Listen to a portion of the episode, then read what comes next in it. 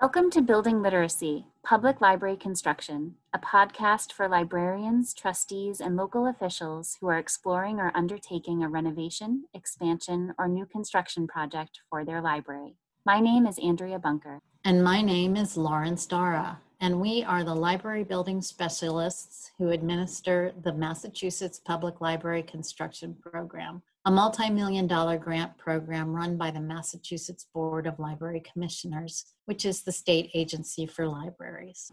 While this podcast is Massachusetts-focused, stakeholders and library building projects everywhere may find helpful information within these episodes. From fundraising and advocacy campaigns to sustainability and resilience to the planning, design, and construction process, there is something for everyone. If there is a public library building project topic we have not covered, but that is of interest to you, please email me at andrea.bunker@state.ma.us. Or me at lauren.stara@state.ma.us. On this episode of Building Literacy, Public Library Construction, we delve into Alice Chandler's speech to the Free Public Library Commission of Massachusetts that she gave in 1915. And one of the things that struck us was how many of her statements and sentiments still ring true today. So Lauren and I decided to share some of those similarities between her text and what we continuously say on our projects when we review designs and plans, and also other best practices that we see as being essential to getting an effective and efficient public library building. My background is that I was the director of the Woburn Public Library up until the end of 2018. And prior to that, I was working in Newburyport at the Newburyport Public Library. And both libraries had construction projects of varying scales. So in Newburyport, I did a reference room redesign. And then at Woburn, I was the assistant director and director throughout almost the entire building project there. So it was a historic Richardson building that had an expansion of 30,000 square feet. My background is that my first career was as an architect, and I am a registered architect. It's in the state of California, so I can't practice here in Massachusetts, but I still maintain my registration. I pursued that career for about 10 years, and then I had a midlife crisis and became a ski bum. And in the summers, when I was skiing all winter, I got a job at the public library shelving books and checking books in and out. And that was in the early 90s. And I realized that that's where my heart was. And I pursued a career in librarianship. I have worked every job in the library from shelver to director, mostly in small public libraries, but I've worked in academic libraries. I've worked in a special library. I've done consulting work for all kinds of libraries. I have taught at the university level. I bring all of those experiences to this job, and I have to say that I'm in the perfect job for myself now. But the point that I want to make by saying all this is that we make some statements in this podcast that can be construed as critical of architects, and I want to make it clear that I feel that I have license to criticize architects because I am one, and I fall prey to all the pitfalls that we address that architects bring to the table when they're working with librarians. I try to make the statements that I make about architects with kindness because I know the training that we go through and the mindset that we come into the profession with. And it's very different from librarianship. It's a very different mindset and point of view. And I feel very fortunate that I have both sides of the equation in my head, and I can see both sides. And I think also as someone who has worked in every area almost in a library throughout my career, you know, we know what we do best, but architects know what they do best too. There's a reason why we hire architects to do our buildings, because they have a specific set of knowledge that helps us realize our vision. And they also bring vision to these projects too.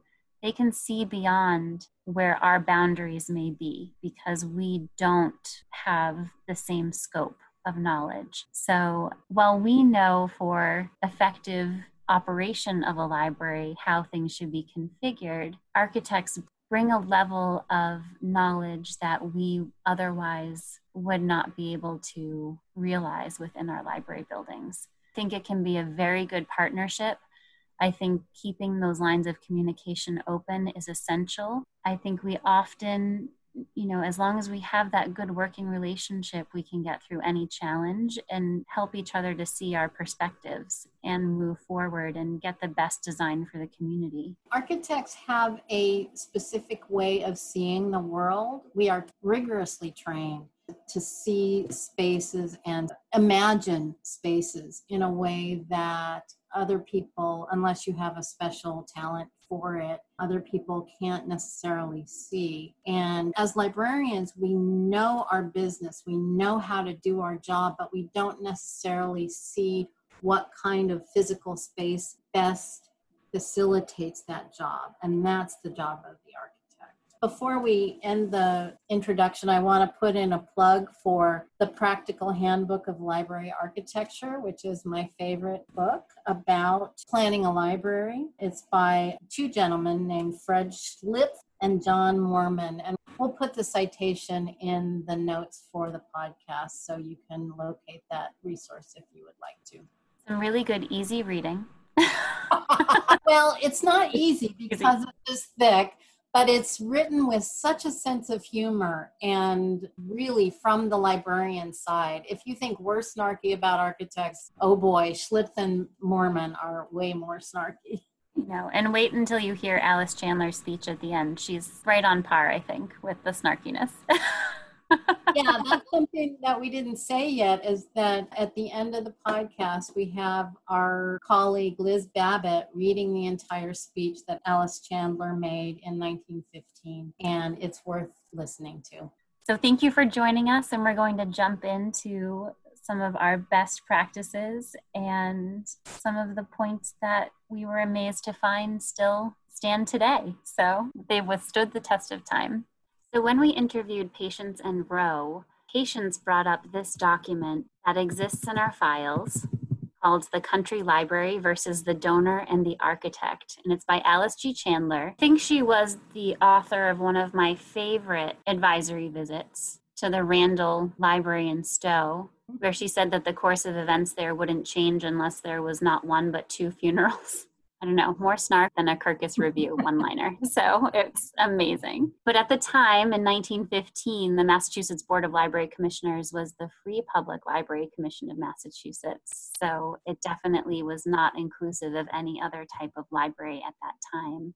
So when we read this document, what really struck me, and I know what also struck you, Lauren, is how much of what is written we are still saying to our project stakeholders today, including the architects when we see the plans and the drawings. I mean, the details of the problems may be slightly different. We have more technology now, but the basic issues that confront libraries when they're building a building are the same. Right. I loved one of the quotes in this piece where she said, "You may call some of the faults trivial, but when encountered day after day and week after week, they become important and exasperate because they were avoidable." Yeah, I think it's important to remember that architects are architects. They are not librarians. They have never worked at a circulation desk. They don't know the intricacies of the workflows that librarians deal with on a daily basis. And that's why library directors and staff have to be so big a part of the planning process. It's so crucial. You really need to think about, how are you performing a task? What is your service model? How do you plan on operating? I think workflow analysis is so important, and not just doing the workflow analysis, but imagining how a new space can make that workflow better and how to implement it. I will say that the architect has some expertise that can help with that imagining, because architects have the ability to envision spaces where librarians don't always have that sort of spatial imagination. So I think it really has to be a collaboration, but the librarian is the one that has to guide the architect along the path of, this is what we need, and they can help you figure out what kind of spaces you need to make that workflow happen well. So the librarian really does need to be involved, and their voice needs to be heard throughout the process. As Alice says, don't forget to consult the librarian frequently as to the plans and heed the opinions given. I recommend that when you're choosing an architect, you need to make sure, first of all, that the person you're interviewing is the person that you're going to be working with. Because the way architecture firms work, a lot of times there's a salesman guy, somebody with a lot of charm and a lot of salesmanship, and they're the ones that come to the interview. But when you're actually getting into the project, you're working with other people. And you need to make sure that you meet and interview the people who are actually going to be working with you, so you can see if you're going to work well with them, if you can communicate with them, and make sure that they are open to listening to you as the expert on librarianship. Even an architecture firm that has done tens or 100 libraries in their lifetime, they are not a librarian. And you do not know if you've gone to a couple of their libraries and you say, these are perfect, I want exactly this. You don't know if it was the architect who made those decisions or if it was the librarian who was working on that project that said, no, we don't want to do it that way, we need to do it this way. So it's really important for the library director or other library staff has their voice and makes sure that their voice is heard, and also follows up to make sure that the planning of the library follows that voice and they don't just disregard what you say. And we empower our librarians to be at the table, to go to those meetings, to be involved in the construction trailer meetings, because decisions are made there too, that if you are not at the table, you might have no idea that they cut something or changed something on you, and that affects your operations in the long run. And I think that's also where we come in, because oftentimes if you're a librarian or a director, you're only going to do this one project in your career. So you won't have the opportunity to take the steep learning curve and all of those lessons that you learned along the way and implement them into another project. So at least in Massachusetts, we consult on not only our projects, but we will look at anyone's plans and give them feedback, just to make sure that our libraries in the Commonwealth have efficient and effective designs and plans, so that we're making our librarians aware of considerations that they might not have even thought of before. I think it's an advantage to be able to have those resources at the state level in order to help with this process that can be so daunting and so overwhelming and so all-consuming when you're trying to do your other duties as well. Yeah, I revealed in the introduction that I was an architect first, and then I became a librarian, and now I have the perfect job because I get to do both in one place.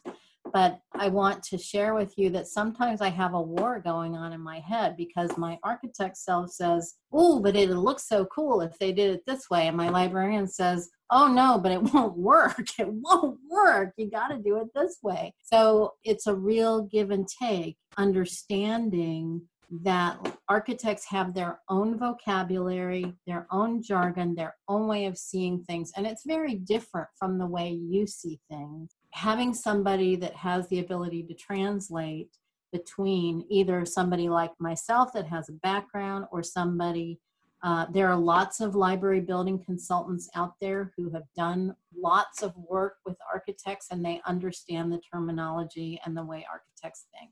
I think it's really a good idea to avail yourself of that expertise if you can. So probably the word that I say, and I think we both say most often in the course of our work, is the word flexibility and flexible, because it is impossible to anticipate what's going to happen in library design and library services in the future. And in fact, what's going on now with the pandemic really highlights the need for flexibility, because as libraries are reopening, the ability to move furniture around, to install plexiglass barriers and make one-way paths, all of that is hampered by giant millwork pieces of furniture and heavy tables, heavy chairs. So flexibility and the ability to really reconfigure easily is something that we stress quite a lot. And it's interesting to me that Alice spoke about the need to plan for future changes down the road as well.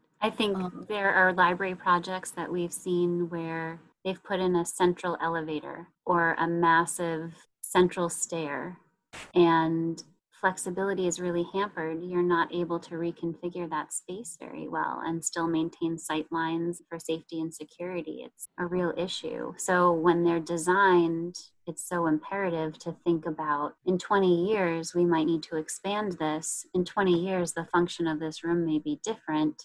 But you still need four walls, but how do you make it so that you can reconfigure that space and achieve that function that you're looking for? And I think part of the tendency to go towards a central vertical circulation core comes from design and architectural education. At least when I was in school and in early practice, the concept of a central core for things like bathrooms, stairways, and elevators was really the norm. And that's how we were taught. And partly because that central core can act as a structurally stabilizing force in a high-rise building. And so that's one of the things that we're taught. But in our building, we're not going to have any high-rise libraries. I mean, that's not part of our program. I mean, maybe in a large city, you would have a multi-story building that would benefit from a stabilizing core like that, but in a one or two-story building, it's really not necessary. And for functionality, placing those elements along the perimeter makes for more flexibility down the road. So in some ways, it's interesting because Alice talks a lot about creating a welcoming library that looks like a living room, and many houses have central stairs because they are using that also as a stabilizing core. Some things have changed.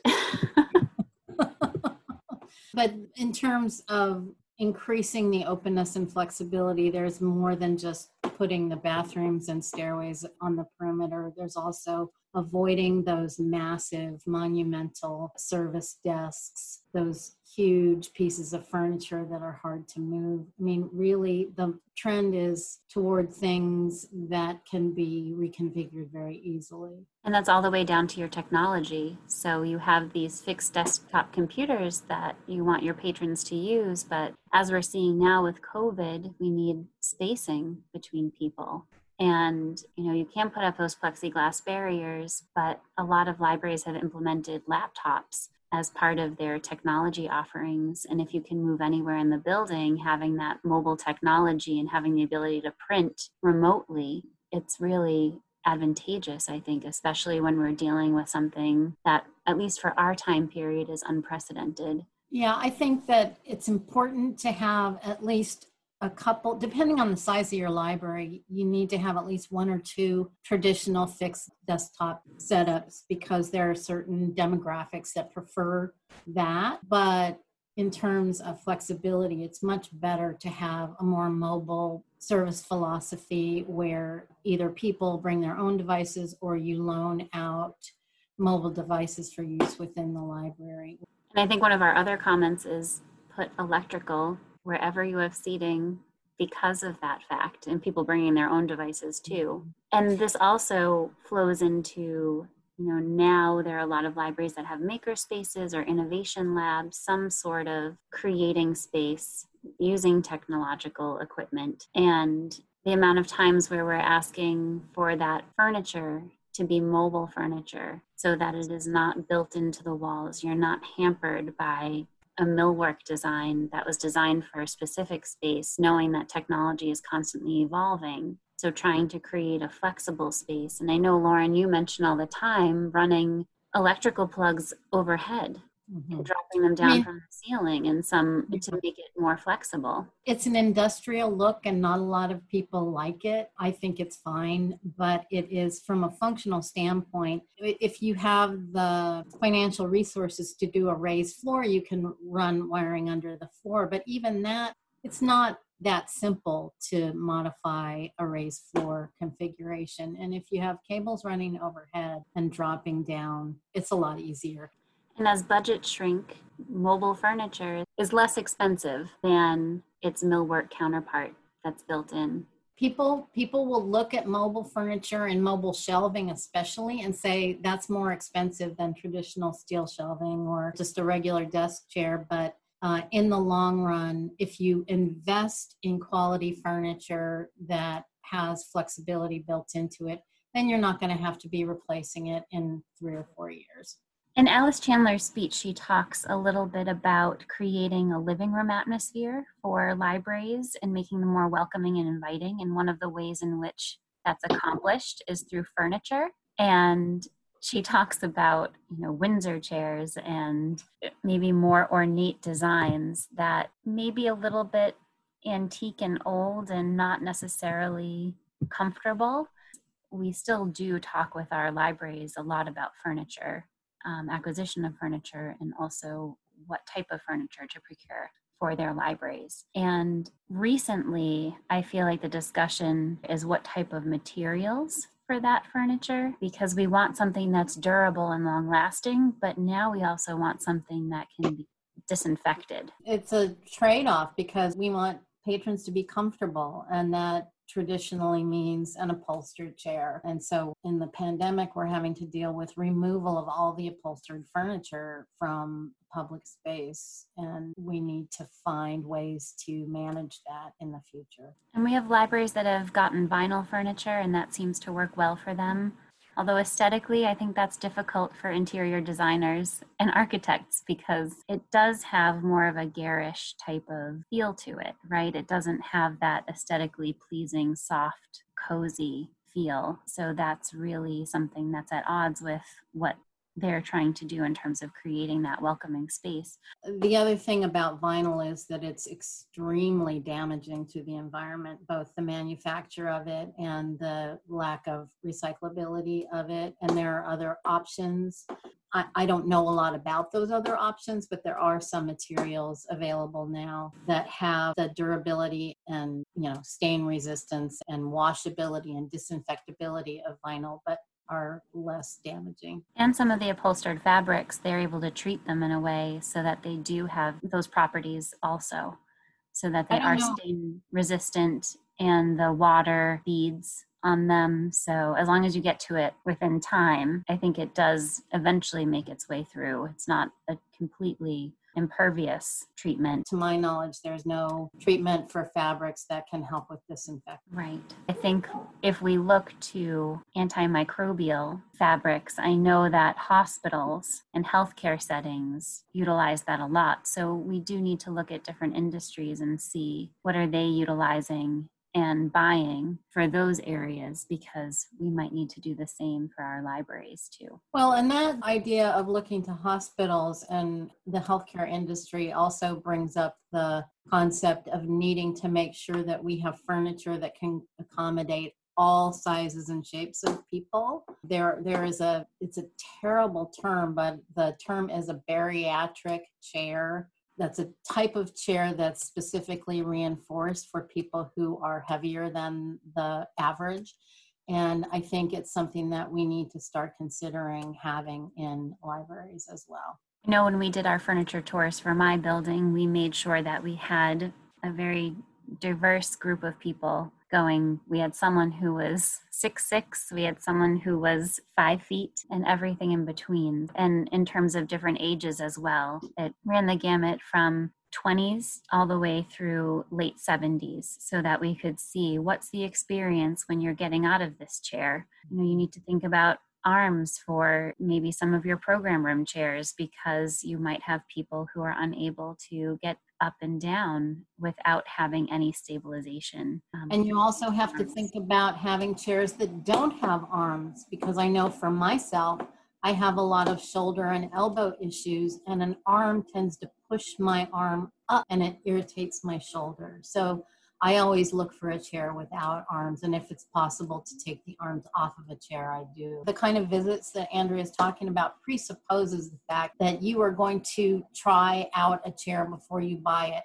And I always recommend never purchase a piece of furniture, especially a chair, that you have not seen and sat in your own self personally, or at least have spoken to somebody who has personal experience with it. Because buying furniture from a catalog is a lot easier.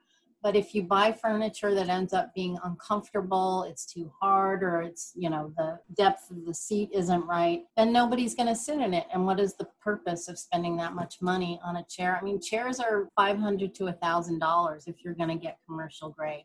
And you don't want to invest that kind of money in a piece of furniture that nobody's going to sit in. And most likely you can get the vendor to send you samples so that you're able to try it out in real time in the library with people of all different shapes and sizes and heights, so that you are able to see what works best for your setting. Also, if you're in a library or anywhere else, if it's a chair that you're able to tip over, usually you'll find the manufacturer and information underneath the seat. So that's another little tidbit. So if you find something that you like and you can't find out what it is from any of the staff that work in that particular building, then you can always do that. I mean, bigger armchairs, you know, you might not want to be that disruptive and tip it off onto its side, but well, I have no problem doing that. I turn furniture over all the time. I think I'm a little bit shyer than that, so but I'll take a picture and try to find it. Chairs are one thing. Another thing is tables. And the library that I was director in had these beautiful oak long tables, 8 foot, 10 foot tables that had been in the library since it was built in 1879. And they lasted forever. The woodworking was phenomenal. There were no nails. There were no screws. It was all just tongue and groove construction. But only one person would sit at an 8 foot table or a 10 foot table. So we'd have 5 study hall tables that could accommodate up to 40 people, and you only have 5 people using them. And people would come in, turn around, because they didn't see it as a place to sit. So when we're doing reviews on plans with directors and architects, we always suggest that any tables that you have that are larger than 2-person tables, you consider changing those to 2-person tables. And that gives you more flexibility for moving them around, separating them. If someone needs a larger group table area, then they can put those together. So you can reconfigure however you need to. And we've talked a lot about this with COVID-19 and social distancing, being able to take those tables and move them so that they're far enough apart so that people don't have to congregate all together is really beneficial. And then for children's areas, there are some whimsical ones that are half moons and all sorts of different configurations that achieve the same thing, but then have that little feeling of fun that you want in your children's room as well. So there are lots of options out there. And we do talk about how wood tables are kind of timeless if you're thinking about purchasing tables. Another point that Alice makes, and that I think is even more true today, is that it's important to provide a variety. Alice says, undoubtedly, the old-fashioned Windsor chair in such universal use is an excellent selection for public libraries, but the lack of variety gives an institutional effect which does not suggest ease and comfort. The room does not say, come, sit down and read in me. And we talk a lot about making the library feel like the community living room, to be a place where people want to come and spend time. In this particular moment in time, people are using the library just to go and pick stuff up and go home. But in normal times, that's not our goal. We want people to come in and use the library as their third space. You have home, you have work, and you have your third space, which is where you want to spend time. She does say, don't have a reading room look like an institution, but like a home. And one of those places that you can achieve that feeling is in your furniture.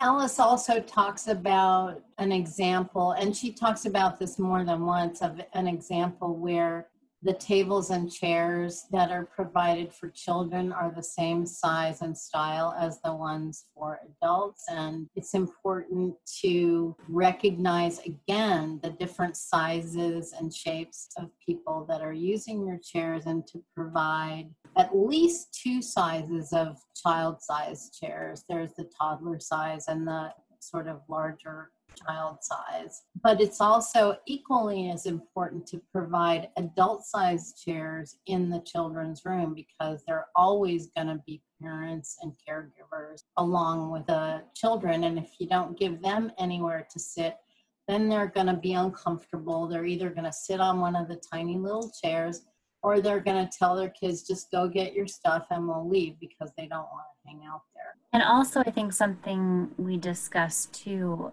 a lot is having furniture that is flexible in another way. So when we talk about furniture to accommodate technology, we don't want furniture that's exclusive to that technology. We want something that can be repurposed and reused in the future if that technology changes. So when you're thinking about buying tables for computers or workstations, thinking about, well, do we need to buy something that's specific for that type of equipment, or can we buy something that we can use in a different way later on? The other thing to think about with sort of universal flexibility of furniture is not just equipment, but it's about ADA accessibility, because some libraries, they have one computer workstation that is designated the ADA accessible station, and it has a lot of bells and whistles, and it's good to have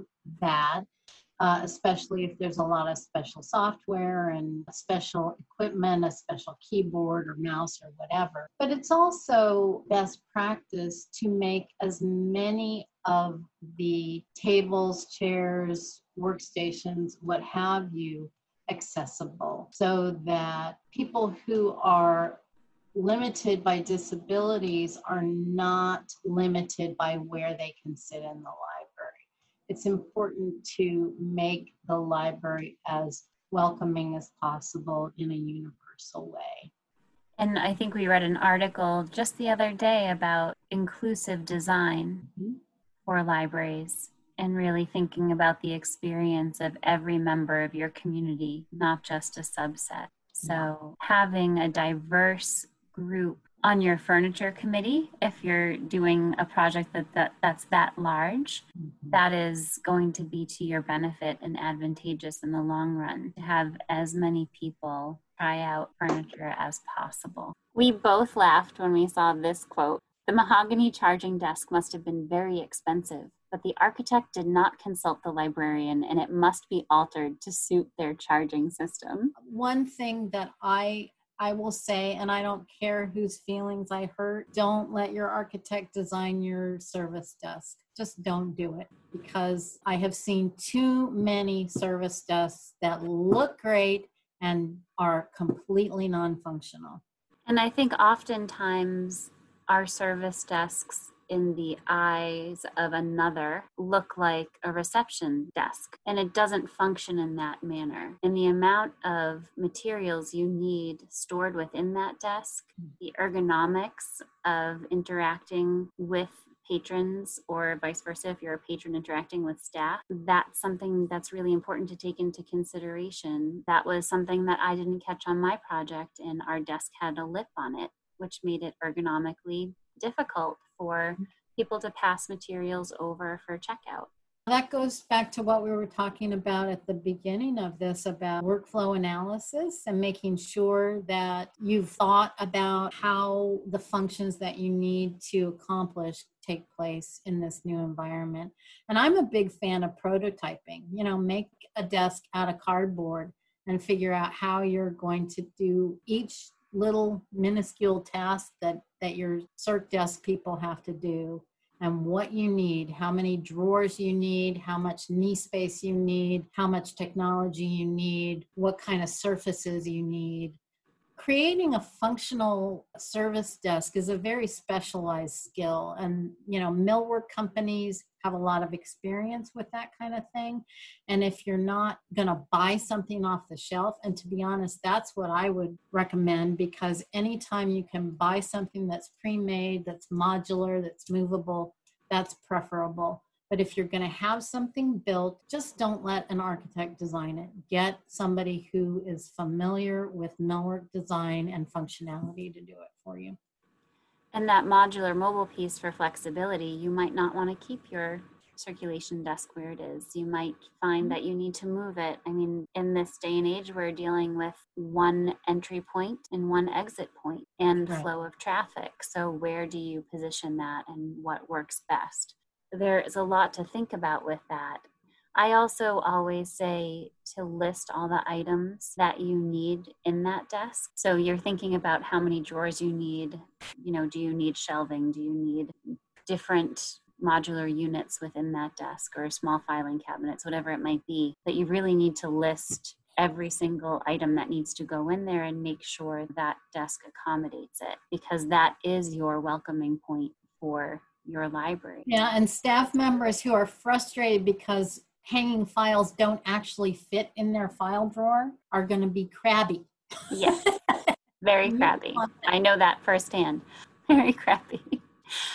But who knew that there would be drawers that were designed that wouldn't have that? So that's something you really need to think about. Also, something that we didn't think about that came up are sharp corners. So making sure that the design of your desk is one that is safe and doesn't have the potential to name someone. You know, that's important. Yeah. Architects are big fans of non-90 degree angles. They like to have unusual angular shapes, and they're only thinking about how things look. They don't think about safety, they don't think about durability, and they don't think about functionality, most of them. I worked in one library where when you were seated at the desk, it was a curved desk, and the opening for the desk was a little bit offset from where the computer was. So whenever you sat down, to be close enough to the keyboard, you mean the knee hole? You had to angle your body so that your knees were underneath in the cutout where they were supposed to be, but you'd have to twist backwards to be able to reach the keyboard. So ergonomically, it was an absolute nightmare. But they wanted this curved desk because it followed the flow of the outside of the building. Mm-hmm. So oftentimes you'll see desks designed by architects that follow some other architectural line within the building. And the curved desk, it might look so neat, so cool, so amazing, but functionality-wise, it is a nightmare. And we've only seen one curved desk or circular desk in one library where the staff are happy with it. Yeah. Yeah. And that was a fairly large one. The problem with the circular desk is that the geometry of a circle is such that the exterior perimeter of the desk would have to be so large to make the interior whole a functional space for even one person, much less two. It would be gigantic, and it would take up way too much floor space. And because essentially you're putting a square peg in a round hole. Because your drawers are still going to be rectangular. Because everything is rectangular that you put inside a desk. Right. I don't know. I mean, they look really pretty. And when you go into a hair salon and you see that zhuzhy kind of fun, whimsical desk, you're like, that's really great. But they're also not doing the same function. I'll bet the receptionist at the salon hates it too. We'll have to survey salon receptionists. Yeah, there you go. See what they think about their circular desk. And then when you brought up materials, that's super important, because you're sliding things back and forth on those desks all the time. So that top has to be able to take that type of wear and tear. Yeah, next time you go into a library, just look at the surface of the circulation desk. We've seen circulation desk tops made out of stone, like polished granite, and they just get all scratched up. I mean, it's just not a good decision. And other things that we've seen on a service desk are displays in the front of them that if you're serving someone, you can't actually access it, just like candy at the pharmacy. Right. Or my favorite one is signage on the front of the service desk. If it says, you know, checkout in letters on the front of the desk and you have a crowd of people standing in front of it, nobody can see the sign. And then another thing that's often not thought of, which I find fascinating, is an interior book drop. Yes. In the desk. Yes. So if you want people to be able to drop off materials at the desk, I mean, some libraries that go to an automated handling unit, they might have an opening adjacent to where the circulation desk is or service desk, and you can just put your materials on the conveyor belt there, depending on your service model and how you want to handle those materials. But we've seen a lot of desks that seem to forget about the fact that libraries have interior book drops in their circulation desks. So something to think about if that's what you want. And also, you know, we always say you don't want your desk to be huge and monumental. But at the same time, if you are doing RFID, you need to think about spacing of your terminals, because you want to make sure that your pads are not picking up someone else's materials and that you won't have interference between two pads. So oftentimes when you're working with your RFID vendor, they can give you specs in order for you to figure out what's the spacing requirement for your terminals on your desk. Yeah, I worked in a library where there was no book drop at the main service desk. And whenever somebody brought something to return up to the desk, we were trained, we had to say, take it over there. And you know, now that I am more well-versed in user experience principles, whenever there's a pain point and you tell somebody, you can't do that here, you have to go somewhere else to accomplish that, that breaks up the user experience. It makes it hard to use the library. And some people, if you're sending them between desks 3 or 4 times, they're not going to ever come back to the library. And just think about if this was your first experience, your first visit to the library, and you say, sorry, can't do that. You got to go over there. It just goes against the preferred service philosophy in a public library.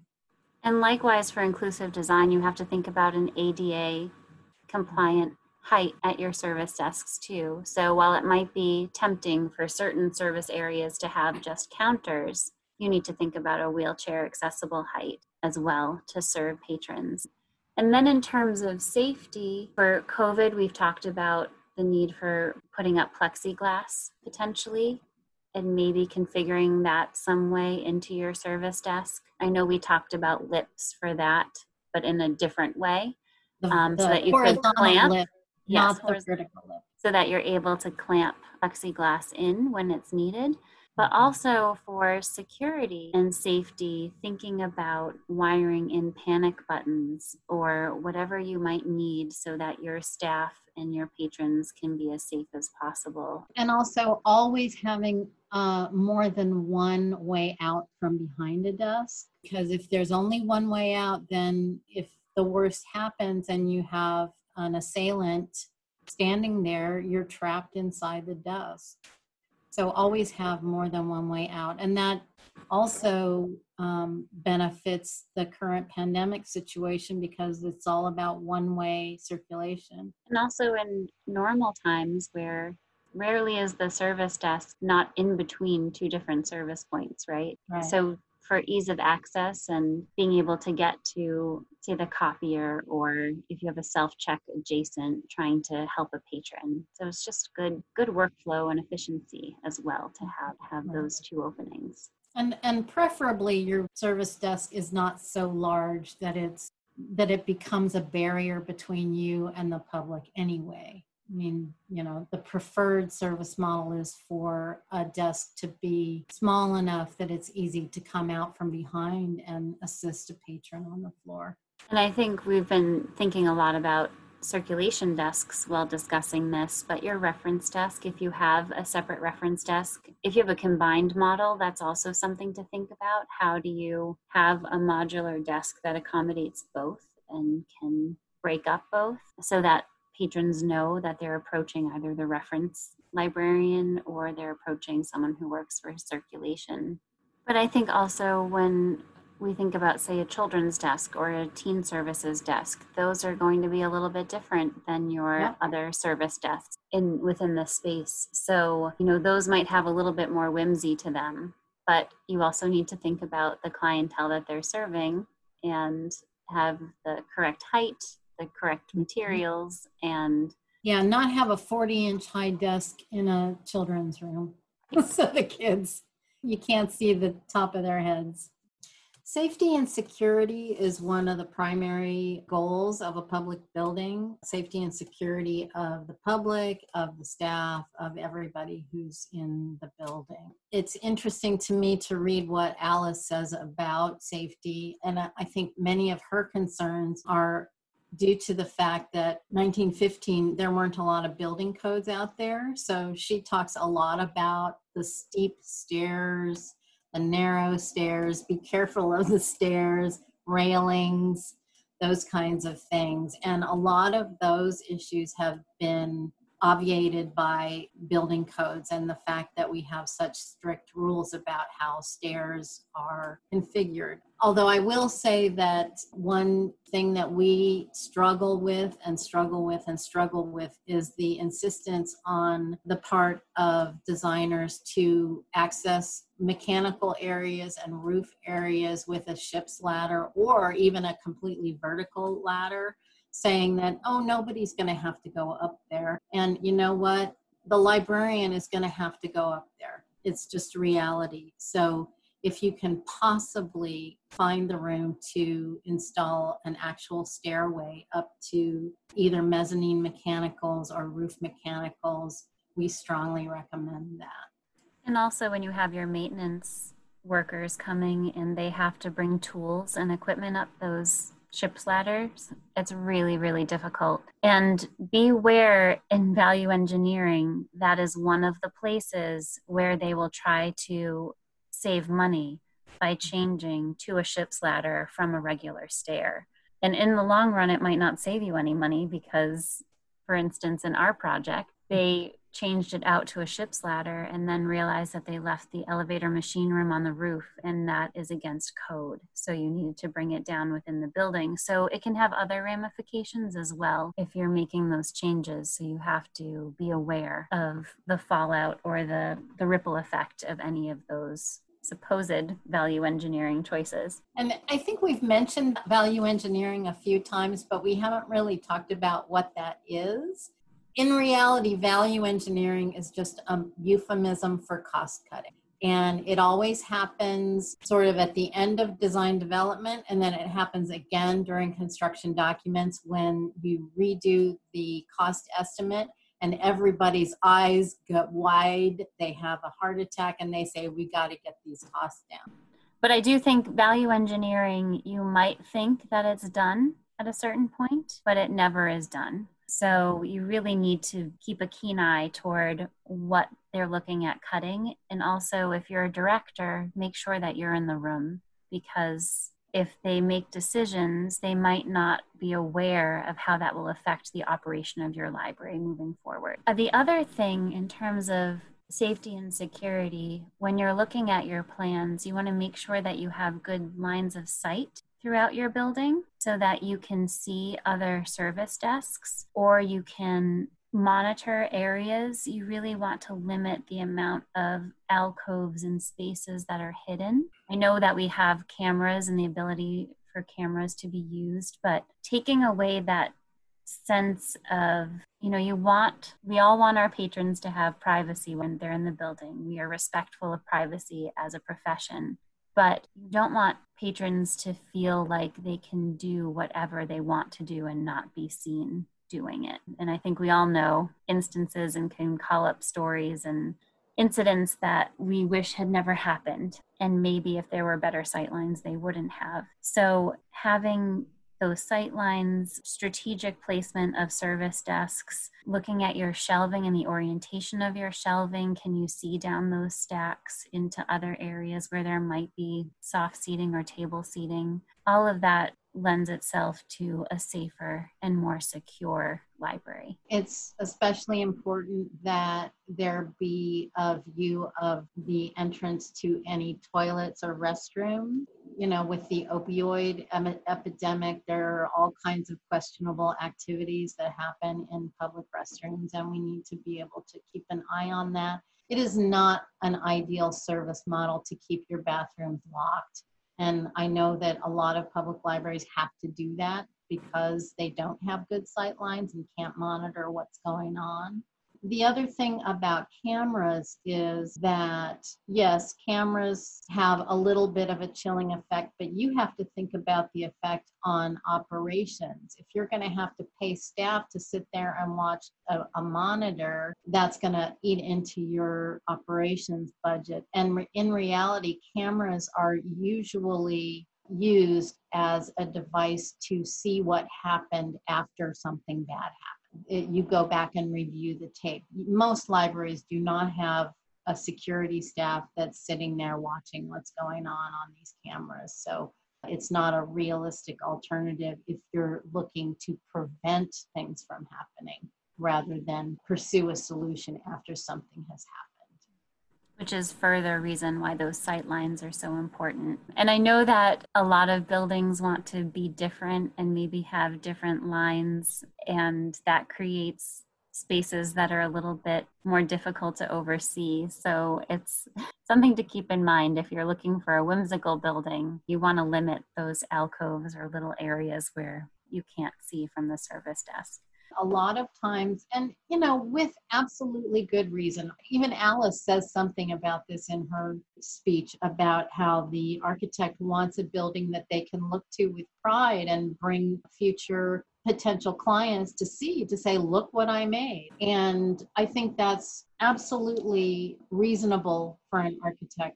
But when an architect wants to do something that looks cool and reduces the functionality and safety of a building, you really have to stand up and say, no, we're not going to do that. Can we talk a little bit about bathrooms? Because you touched on the opioid epidemic. We talk a lot about gender neutral bathroom facilities, and we do talk about onesies or the unisex bathrooms in libraries having that other option for anyone. But those two things can be at odds. So you have a unisex bathroom, but if someone overdoses in that bathroom, the doors, according to code, swing in. So how do you get into that bathroom? The airport style bathrooms that are open, we've witnessed libraries where the noise from those bathrooms just overpowers the lobby area that they are located off of. And then I think in some of our reading about bathrooms, because we do read those articles that come out from time to time, they're talking more and more about having a unisex bathroom, but having the sink and the toilet separated by a stall. So it is one person using it, but there's a little bit more space. They can't lock the door, lock themselves in.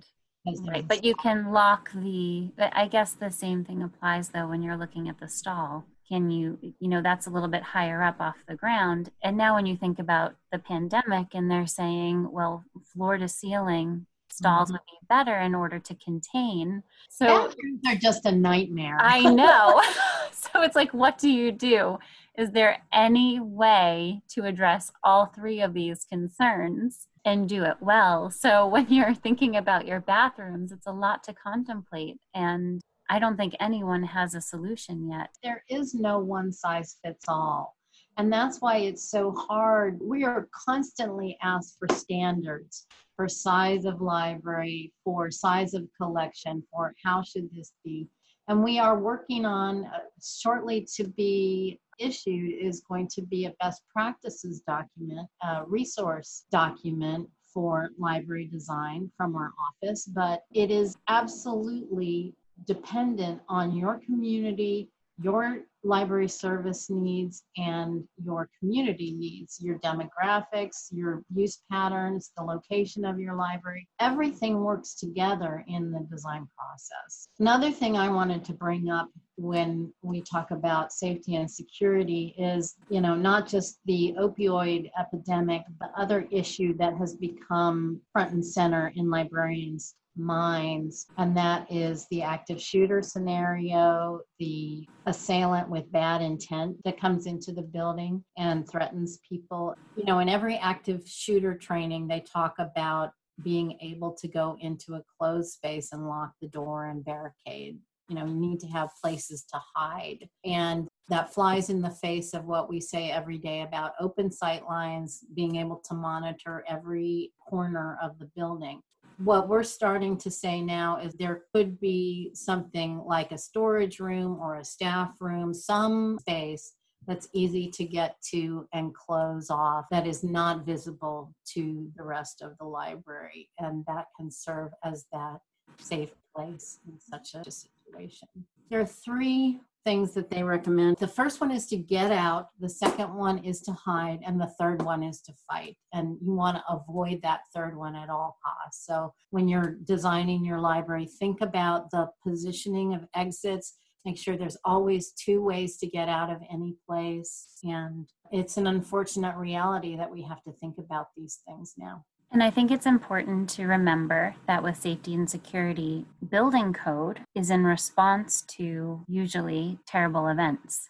It's always the bare minimum. So just building to code doesn't necessarily mean that you're getting a safer, more secure building. It just means that you're at that basic level based on what has already happened. So if you can anticipate and really think about safety and security, you know, you might be going above and beyond code, but it would be worthwhile in the end. That's a really good point, that codes are in response to tragedy. And that has to do with all kinds of codes. It has to do with ADA requirements also, that the bare minimum is 36 inches between stacks, but we really recommend 42. I mean, going beyond the minimum is preferable. We have talked a bit about shelving in terms of flexibility, using mobile shelving where you think you would want to reconfigure space. We also talked about sight lines with shelving and orienting your shelving in a manner that you can see down the stacks into any what could be hidden areas if they were oriented differently. But I also think something we often talk about with shelving is the fact that we're moving away from item-specific shelving. So shelving for periodicals, I think we've all experienced at this point, a magazine going out of print. We are seeing streaming services take over media in certain locations. That does not mean that every area is seeing a drop in usage of media in their library, but depending on whether or not you have broadband in your community or people who just don't have internet access. So we talk often with our librarians about getting shelving that can be repurposed in the future, using things like acrylic boxes for your periodicals so that you can have regular shelves. And the other thing that I think everybody is aware of is the trend toward reducing the height of shelving rather than, you know, 7-high, 8-high shelving units. We're going to a preferred high, maximum height of 5-high shelves. And also shelving units are starting to be designed where the bottom shelf is raised up off of the floor. Everybody, you know, either doesn't use the bottom shelf, or if they have to, staff and volunteers complain about it, and patrons complain about it too. There is actually scientific research that proves that the items that go off the shelves most often are the ones at eye level. So not making people crane their necks to the top shelf or stoop down to the bottom shelf is something that we really advocate for. Now, obviously that increases the square footage to keep the same number of collection items. So it's a balancing act, but I call it endless acres of 7-high shelving is a thing of the past, and we really are trying to get away from that old standard arrangement of library collections. So space for staff is something that often is given short shrift in libraries, unfortunately. And while our mission is to serve the public, I personally feel that it's important to make the staff spaces comfortable for the staff, as well as making the public spaces comfortable for the public. Think about how many hours a day your staff spends in their offices, workrooms, and behind desks, and compare that to the hour or two that most patrons spend in the library. And I cannot tell you how many staff break rooms I have seen in a dank basement with no windows and, you know, this institutional linoleum, and it's just no place that anybody wants to spend their time. But the designer says, there's the break room, you have one, you know, so nobody ever uses it. Workrooms, likewise. There's a library that is really beautiful, recently renovated, and the work surfaces that were provided for the staff are too narrow for a computer. I mean, who was thinking in that situation? It's a huge part of making a library functional, is making the workspaces functional. One of the quotes from Alice is, "There is no room for the librarian, but she can enter the stack room, close the door, and squeeze into a small corner provided with a shelf where she can stand up and do the mending." I mean, really?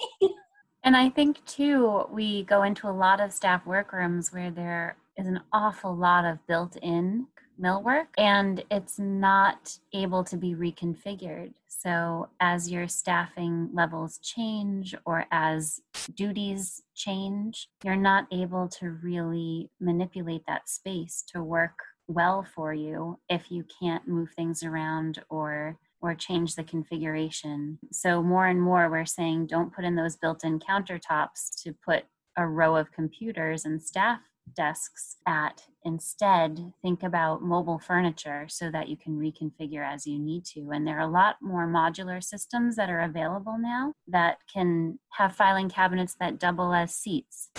I also wanted to say that there are two different philosophies for staff workspaces. So there's one where you're all kind of integrated into one area of the library, which does, in fact, promote some collegiality. It promotes cross-training, it promotes communication between departments. And then on the flip side, there are workspaces that are put into every single department or area within the library. So kind of a decentralized staffing module where you have your reference office behind your reference desk or your circulation office behind your circulation desk. I think it's interesting to think about our current circumstances. I heard from a librarian yesterday who was sending me a final financial audit for her project, and she said it's so wonderful to have all of these staff offices so that we can socially distance. So everyone has an office, everyone has, in that library, everyone has their own bathroom in terms of staff, which is kind of amazing. Because it's a new library, I can't imagine what it would have been like for them had they been in their former library alone. It really has been a happy circumstance for them, given this terrible pandemic that we're in, that they're able to operate in a completely different way than they would have otherwise. So having that decentralized staffing has allowed them to socially distance within the library and perform their duties. But when we're thinking about a centralized staffing organization for workspace, you then need to think about distancing, maybe taking desks out, moving them to other areas in the library. But that can work too. I mean, right. I think the centralized model has a lot of advantages. And when you're in a situation like this, when the public isn't in the building, you can obviously repurpose some of those spaces for staff. Absolutely. I also like when Alice Chandler talks about thinking about efficiency of those workspaces, and efficiency in terms of workspaces combined with public spaces. In one of her quotes, she says, "In front of the basement is a comfortable hall reached by a broad, easy staircase, also a lavatory on the side next to the basement of the stack. But it has no connection with that room, and when the librarian wants to wash her paste brush, she can go out into the entry, down the other stairs, and through the hall." So thinking about how staff functions and going from their workspace to the public spaces is a really important consideration. And when you're dealing with a historic building, that can become more challenging, but it's definitely worth contemplating and doing well from the beginning. Mm-hmm. And always have a sink in your staff workroom. And I do love when she says, don't forget that it is for the public interest to have a library comfortable and convenient for the librarian. I did find it interesting that, you know, back in 1915, they had stakeholders who were saying, why do you want all that extra space? We constantly hear that libraries are too big. They're planned too big for our community. And one of the first things to go when they want to cut down the size is the storage within the building for different activity areas and service areas. So I think it's interesting that throughout time, they've always thought that we're asking for something that's too large, when in actuality, once it opens, they realize, oh, we might not have planned appropriately for future growth. Yeah, especially on the topic of storage. I mean, as you say, Andrea, it's always the first thing to go. And, you know, my philosophy is if you're building a new building or renovating, you know, you're spending millions of dollars on a project. Why not do it right and make it actually work? Another thing that the pandemic situation is pointing up now, and I don't think this is the last time we're going to be contending with this, is that during times of social distancing, you're going to have to move half or more of your furniture out. Preferably, you're going to move all of your soft seating out, because you can't disinfect that upholstery. And the question is, where are you going to put all this stuff, all these tables and chairs that are extraneous to, you know, the 40% occupancy rate, and in fact encourages activities that are unhealthy at this point. So I think rather than skimping on storage, we need to really focus on it and make sure that we provide extra storage. And not just extra storage, because if you have a big room in the basement for storage, that's fine. But if you're carrying a giant, you know, armchair or desk or something, how are you going to get that furniture to that storage room? So storage on every floor and easy pathways via elevator or what have you to move stuff in and out of the storage space is as important as having the space itself. I understand it all comes down to money. Every square foot in a new building costs somewhere in the region of $600 to $800. So I understand that people want to be responsible about spending public dollars and tax money, and they want to make it efficient. But at the same time, we have to really think about what is actually needed for a space to be functional. And skimping now, it's going to cost way more to add more space on later than it is to provide an appropriately sized library now. I also think that not a lot of thought is given to storage for outdoor maintenance and access to that storage. You know, it's really wonderful when we see a plan that has storage that's within the building, but has an exterior access point for your snowblower, for your salt, for your lawnmower, whatever it might be, that you can actually keep it within the building, keep it safe and secure. You don't have to find another spot for a shed on the property. It's really great when that's taken into consideration too. Yeah, and even if all that exterior work is taken care of by your DPW or, you know, some entity outside of the library, you don't know whether that relationship is going to remain. So having that configuration available again helps with flexibility down the road. And also the DPW will love you if you have a room where they can store some of that equipment and they don't have to drag it all around town. So I was laughing when Alice Chandler mentioned flooring. She said a cork matting will be cheaper, quieter, and warmer than the beautiful marble or the nubbly red tiles you were thinking of handing down to posterity. And this is something I think about often. I worked in a library that had a lobby area where the circulation desk was that had ceramic tile with widely spaced grout lines. And when you were helping a patron and a colleague would walk by with a book cart, you had to stop your conversation until they finished rolling the cart to either behind the desk where there was a lovely rubber floor, or into the elevator or into one of the carpeted areas on the first floor. in order to resume your conversation. It was cavernous and it was a double height space. So not only did it reverberate through that circulation area, it also would make its way up the stairwell and you could hear it in the reference area as well. So it just, the acoustics of it. And then also slippery when wet. So when you're thinking about your flooring, it's really, really important to think about walking on it, sound, safety. Also maintenance, I think, is key.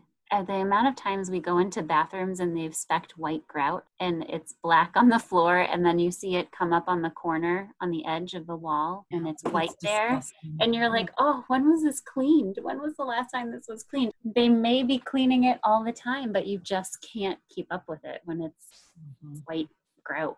I agree that flooring and also other finishes, it has such an impact on everything, especially acoustics. And acoustics is one of my big hobby horses when designing libraries, because in 1915, when Alice was speaking, she said cheaper, quieter, and warmer. So she did say quieter. But in 1915, people still saw public libraries as a place to be quiet. We were shushing people as librarians. There wasn't a lot of activity going on other than reading itself. But now public libraries are active spaces. There's a lot going on and there's a lot of noise. And I always recommend an acoustical analysis of a building when it's being designed, because I am not an acoustician. There's a lot of specialized training and a lot of factors that go into what affects every single decision you make, from the shape of the room to all the finishes, to what kind of equipment and HVAC system you have. Everything contributes to this audible background noise. And as Andrea was saying, the book cart rattling across the tiles, which can be very distracting. It's like nails on a chalkboard every single time. There's a lot to think about when you choose finishes. There's the acoustical effect. There's also cost. There's also maintenance. There's also the visual, what does it feel like? What does it look like? Picking out carpet versus tile versus linoleum versus whatever. There's a lot of decision making that goes into picking those finishes. And it's not an easy task. And it shouldn't be just left up to the architect. It should not. The library staff has to have input on those decisions. And I think also, given that we're in COVID-19 times right now, you have to think about not only the maintenance of it, but the disinfecting of it. Mm-hmm. So how do you clean those surfaces and have something that is as safe as you can possibly get it, knowing that no matter what you do, you are not 100% completely safe. You don't know what's coming down the road. It's always something. I know in terms of flooring, we visited libraries where they had this beautiful flooring in the children's activity room, but then one cleaning company came in and used a cleaning product that stripped the floor. So it was ruined. Those are also things you have to think about, what kind of products you have to use, who's going to be doing the cleaning. Are you sure that they understand? And also, if your community is a green community and has made a pact to discontinue the use of toxic chemicals in cleaning, you have to think about those kinds of things also. I mean, there's so much that goes into it. And if you're going for LEED status, that's one of the points. So definitely something to consider. And there are green cleaning policies out there and maintenance manuals. So you can find that from your colleagues for sure. Okay. But I mean, safety is the number one consideration, and slip resistant materials for floors are critical. We're in Massachusetts and you have snow in the winter and rain all the rest of the year, and you have to think about slip resistant mats or walk off mats in the lobby, something that's going to prevent all that moisture from coming into the building and causing a fall. Which sometimes don't get put into your project budget. Right. So you have to think about that and ask, is this part of the overall project to get these finishes and right, or something like that can get cut during value engineering, our favorite term, and then the burden of that gets shifted from the capital budget onto the operating budget, and it becomes an ongoing operating expense to rent those anti-slip mats that get changed every month, or if you purchase them, whatever. It's not an actual savings. It's just shifting the cost from one pot of money to another pot of money.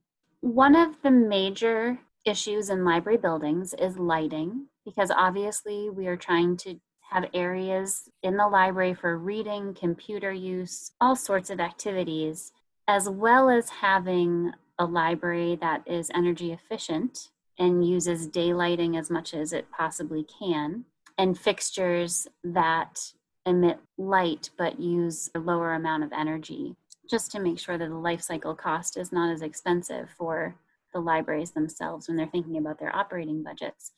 But lighting was just as big of a deal during Alice Chandler's time in 1915.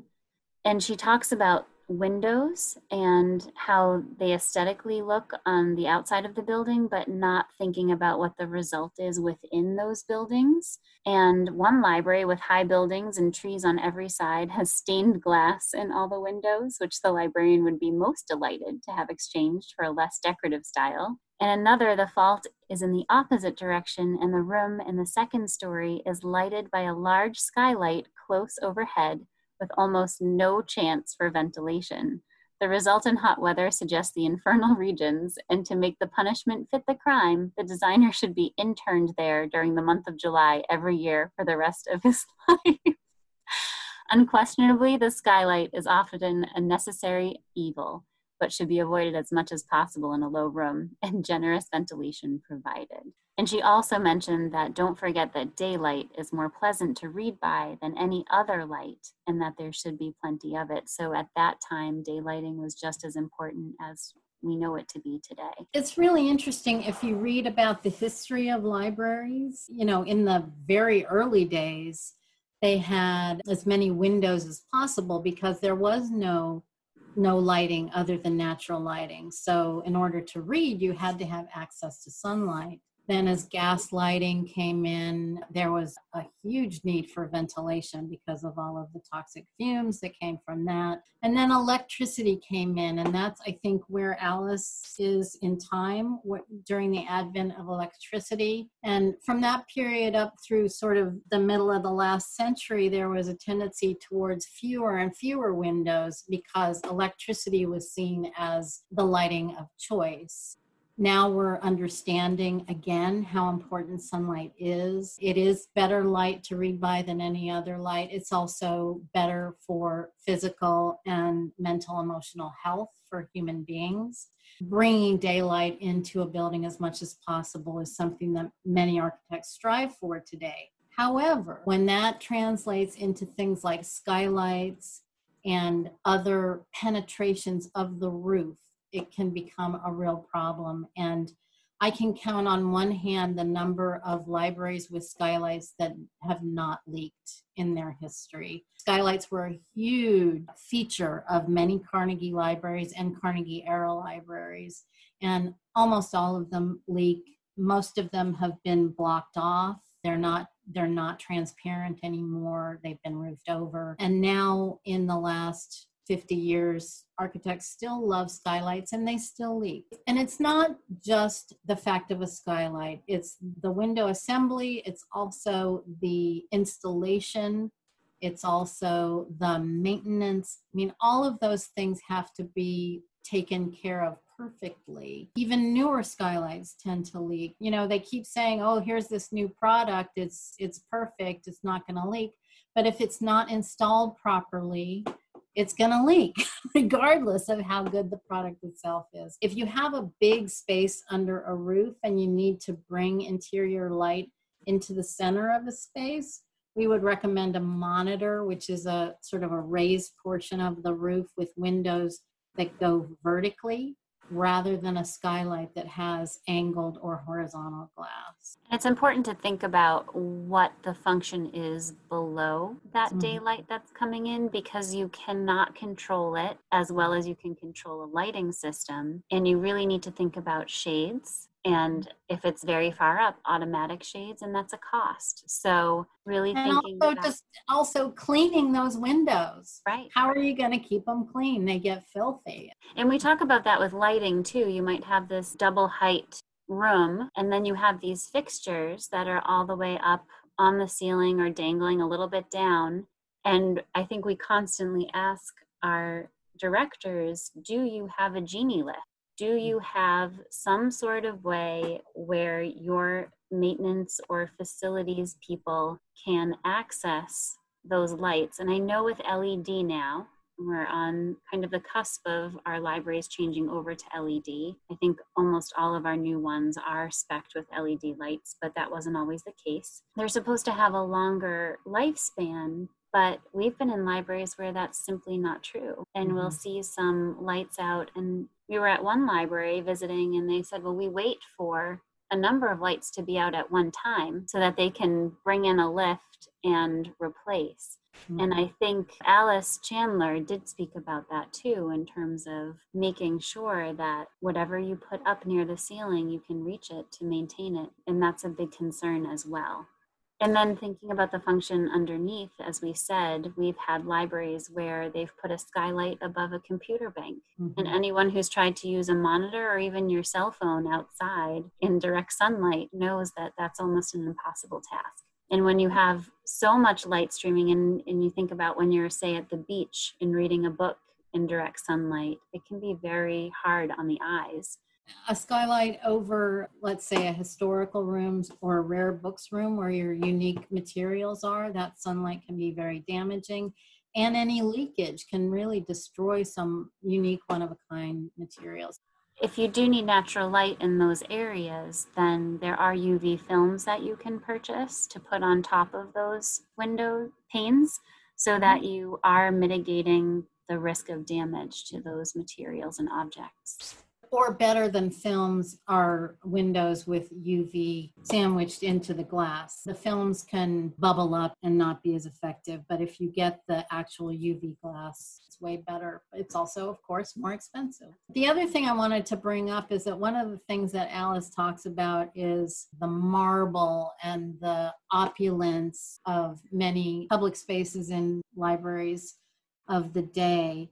It's still the case. And the reason that came to mind for me at this moment is because I was library director where we built a new library.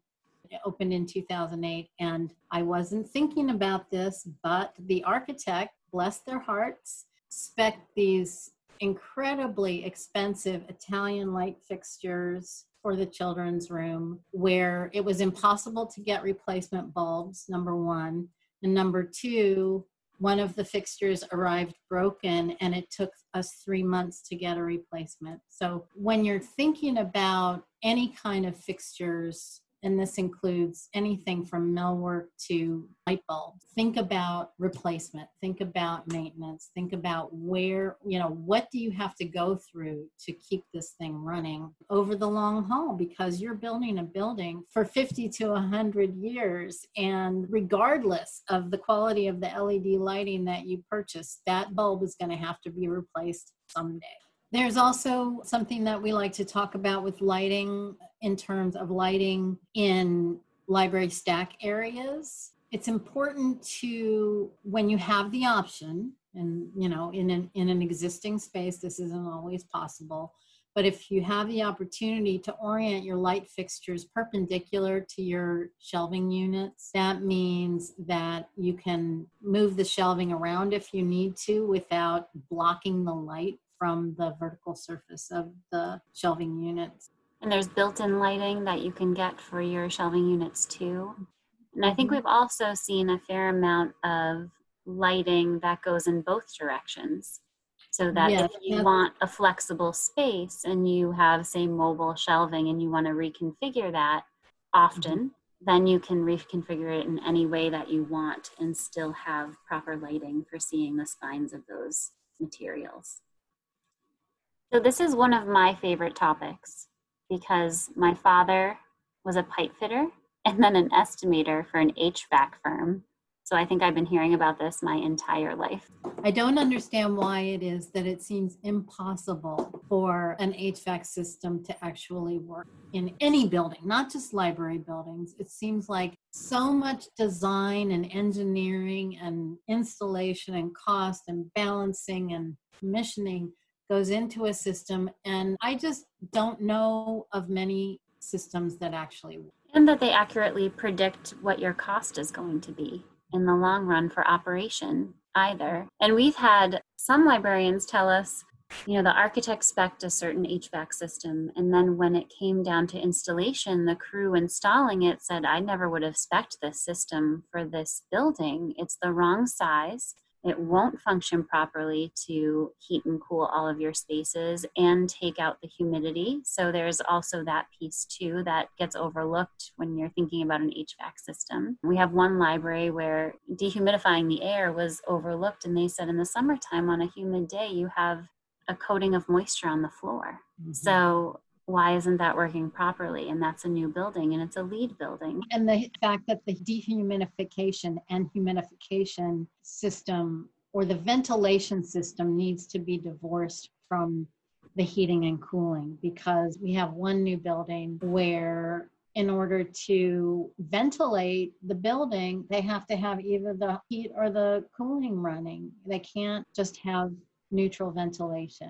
Which in COVID times is something we really need to think long and hard about, and you know, filtering of air and making sure that we're killing as much bacteria or virus as we possibly can, given the type of filter or HEPA filter. But I think overall, when you get your new building, you can't expect that all of your HVAC issues are going to go away. They might even multiply because as you have these complex building management systems that are difficult to program, even if you have commissioning. So even if you have a commissioning agent come in, balance the system, make sure that it's working in the spring, summer, or fall, winter, you're still going to have issues. And it's something to just anticipate. If any of you out there have one that works perfectly and has never had issues, I would love to hear from you. Yes, please email us.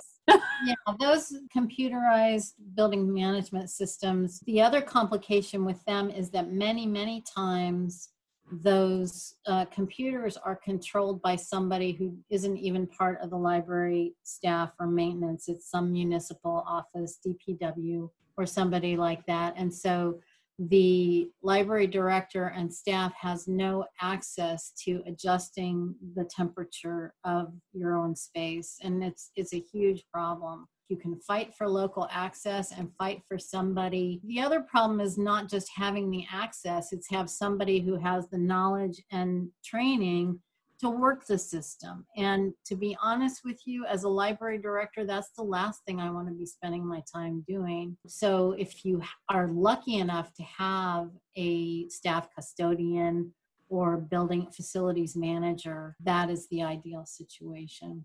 Also, when you're thinking about HVAC systems, you need to think about the building envelope. And we've covered this in some of our sustainability podcasts, where if you really create a tight envelope, the needs of that HVAC system are reduced. So you're not having as heavy of a load that it has to bear. You are not having a wide range in temperature fluctuation because of exterior elements. So having an enclosure that really is tight and solid can make a difference and make it a more simple system for you.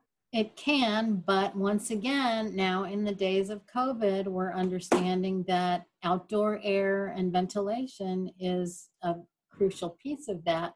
So concept behind a tight building envelope is that you don't have external air coming in to mess with your internal ecosystem. So I have to say the whole HVAC industry is in an uproar right now, and I think that we're going to see some changes in the way that works down the road. And I think they're trying to figure out a way where you can increase your capacity for fresh air intake and filter that through. And some of them have said, you know, you need to completely blow out your system every night and then bring in a whole new load of fresh air for the next day.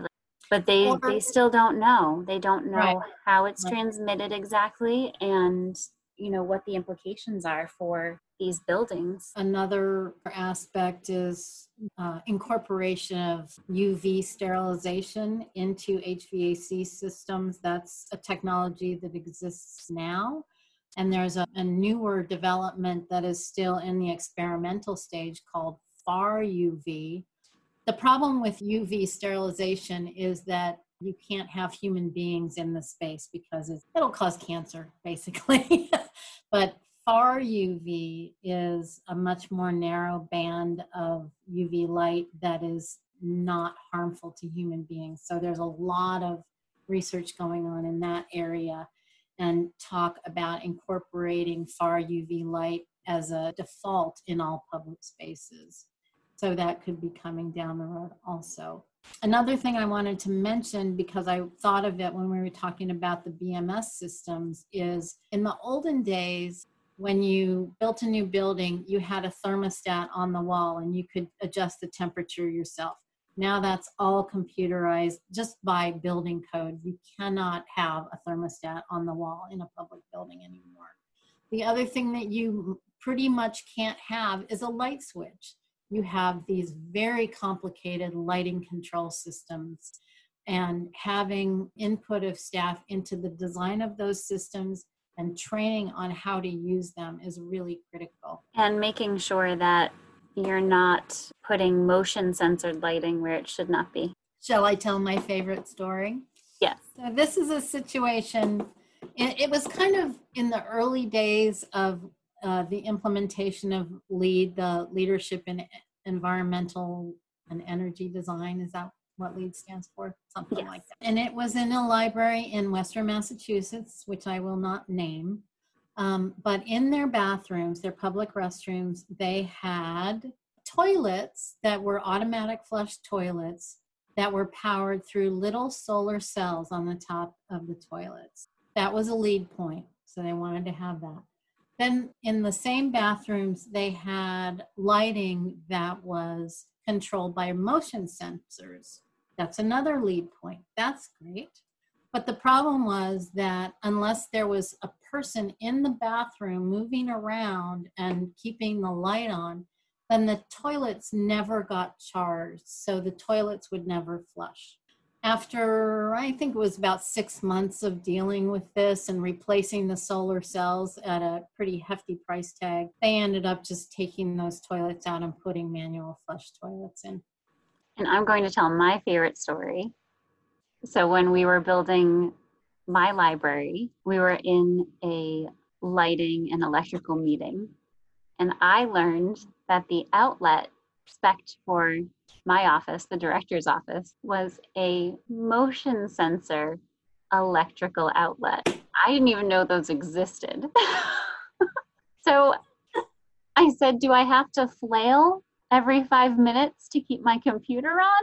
So the things that are out there that exist for energy savings, it's just fascinating. So, and that's something to think about when you're in your office too. So do you want motion censored lighting for your office where you might be sitting and working at your computer? I mean, I guess it's one way to time yourself to make sure that you're getting up for your own health. But other than that, it just seems like it could be extremely frustrating. I had that too in my last director job, and I would be sitting at my computer really concentrating on a budget or something like that, and all the lights would go out, and I had to, you know, flail my arms around to get the lights back on. And were they saying Lauren's having a tantrum again? Probably. I mean, it's really wonderful that we're thinking about sustainability and energy efficiency and thinking about building envelopes and trying to be good citizens of the earth.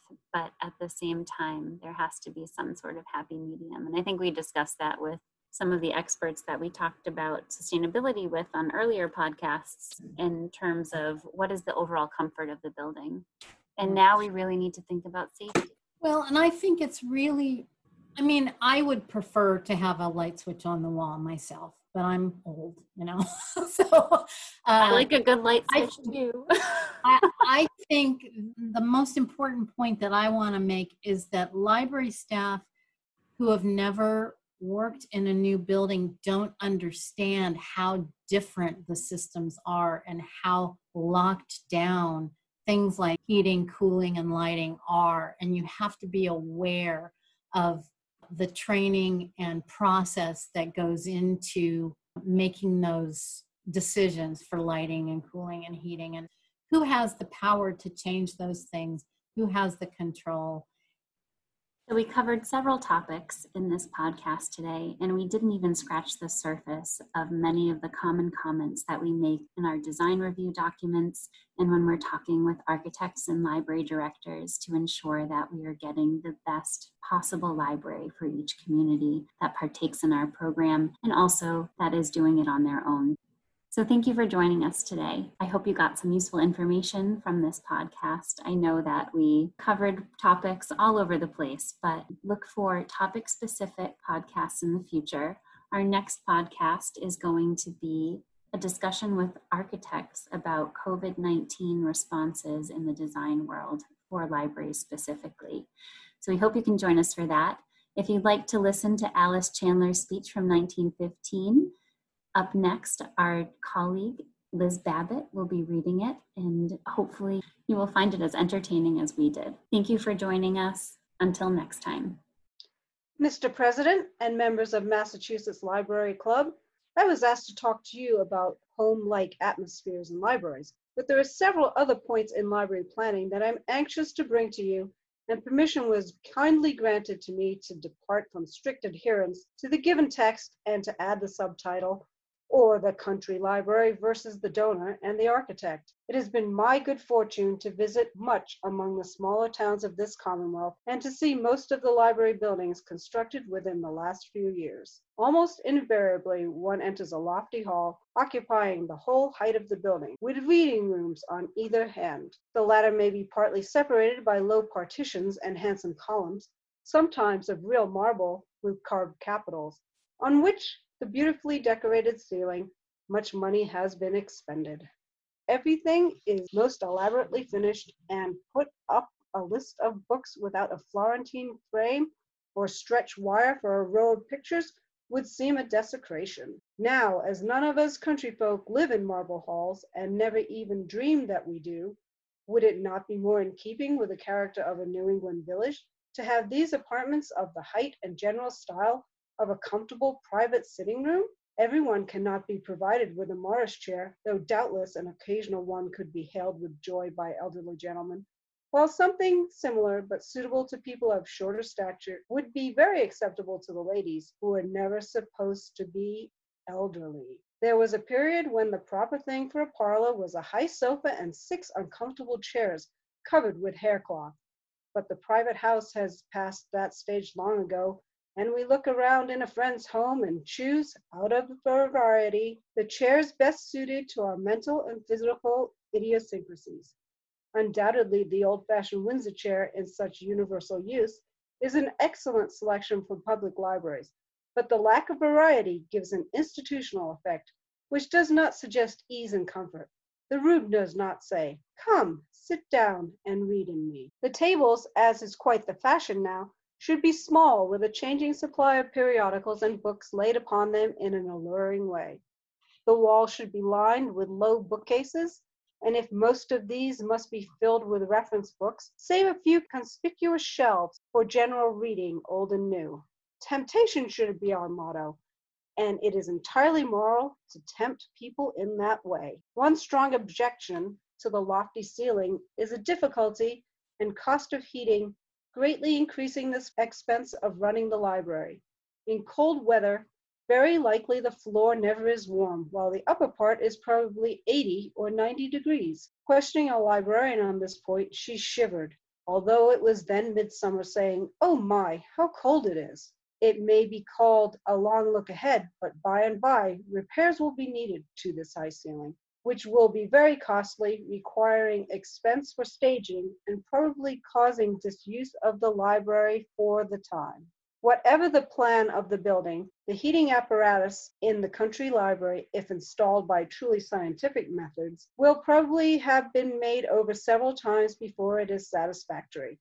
The scientific rules seem to be prepared for city conditions, where buildings are close together and shield each other from the wind, and the thermometer does not go as low as where Wachusett's wintry blasts the mountain larches stir.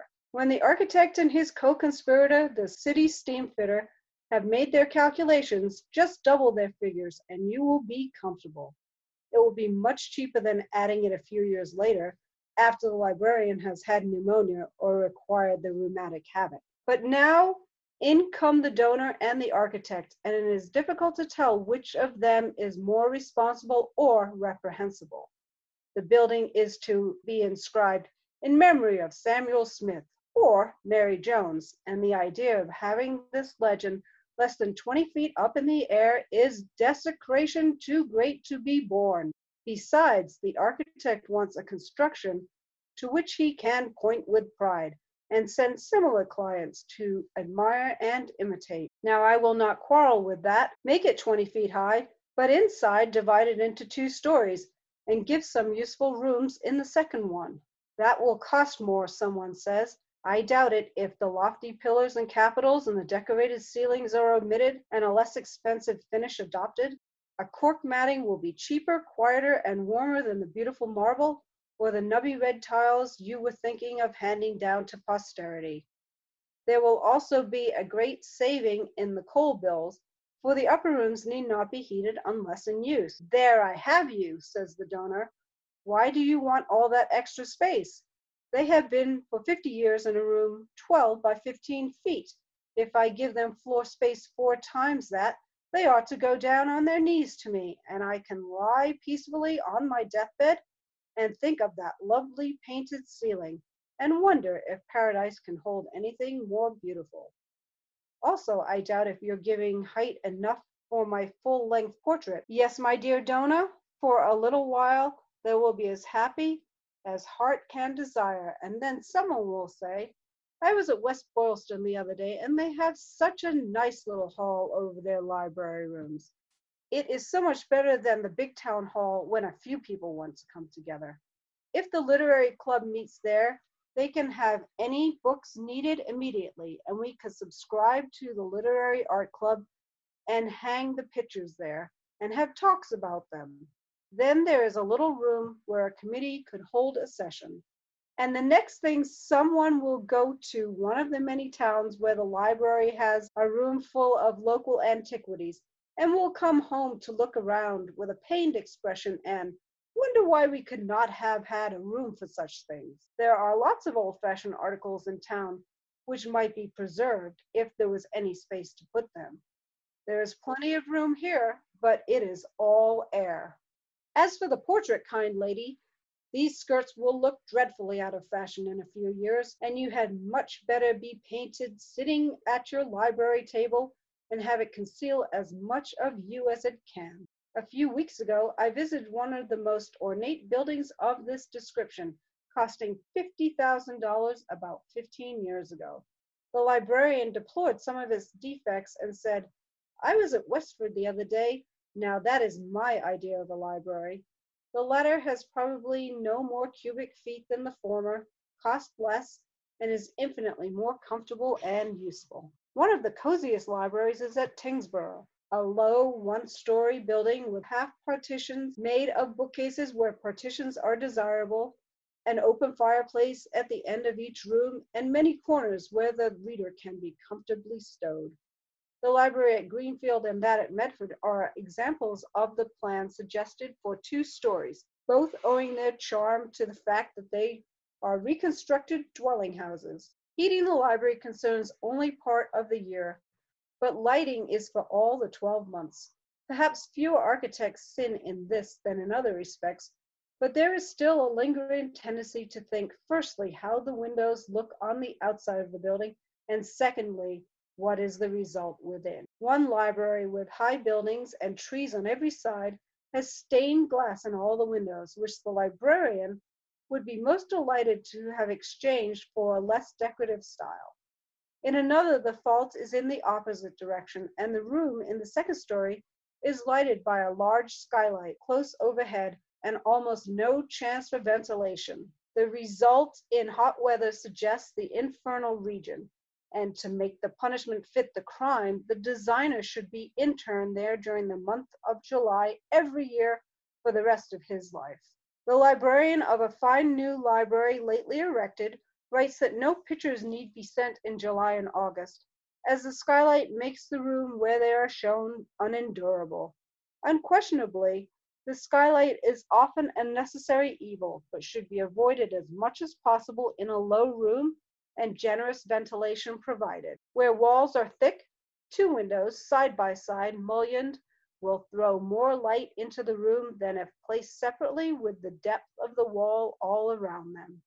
Many small libraries are now arranged with only one room, shelves around the wall and tables and chairs in the middle, a plan which, with one exception, can hardly be improved. I shall put in a plea for a bit of a cubbyhole in one area where the librarian can hang his or her hat and coat, deposit galoshes, wash hands, and put a few of the odds and ends which accumulate in a library that do not look well in the open. The most serious failures in these buildings must be laid to the architect. When the Panama Canal was opened, if it had been found too narrow for any large vessel to sail through, there would have been some remark passed on the subject, to express it mildly. But an architect will erect a library with a stack room too small to hold the books already on hand, attend the dedication, receive compliments, and depart, as far as I have ever heard, with perfect satisfaction. Not that he leaves satisfaction behind him, but the donor must be considered, and there is a very trying proverb which says, "You must not look a gift horse in the mouth." All of the books have been where the architect could measure them. He knew their number would continually increase, and yet he deliberately designed a stack without any reference to these facts. I do not know a single new library in the smaller towns which has sufficient room for expansion for a reasonable number of years. In some cases, the librarian has protested, but it has produced no effect. A stack room with a capacity of 39,000 volumes, one pronunciamento read, and the stack is practically full with 10,000. This is a very serious matter. The building was given to a community which could not afford to provide one with public funds, and is to be put to an increased expense for maintenance, and yet in a few years there will be a pressing necessity for enlargement. What is to be done? It is a question which has been asked a good many times in the last 10 years. The architect may say there is room for a second story in the stack, but did he provide stacks strong enough for another tier and plan for stairways, or must it all be torn out and begun over again? This was exemplified in Medford, where a fireproof stack with room for 2 stories was erected in the rear of a beautiful dwelling house just mentioned. When the time arrived for the upper story to be added, it was suddenly appreciated that the old stack would not support it. The books had to be stored and half the stack room entirely made over. The process to be repeated when the other half is needed.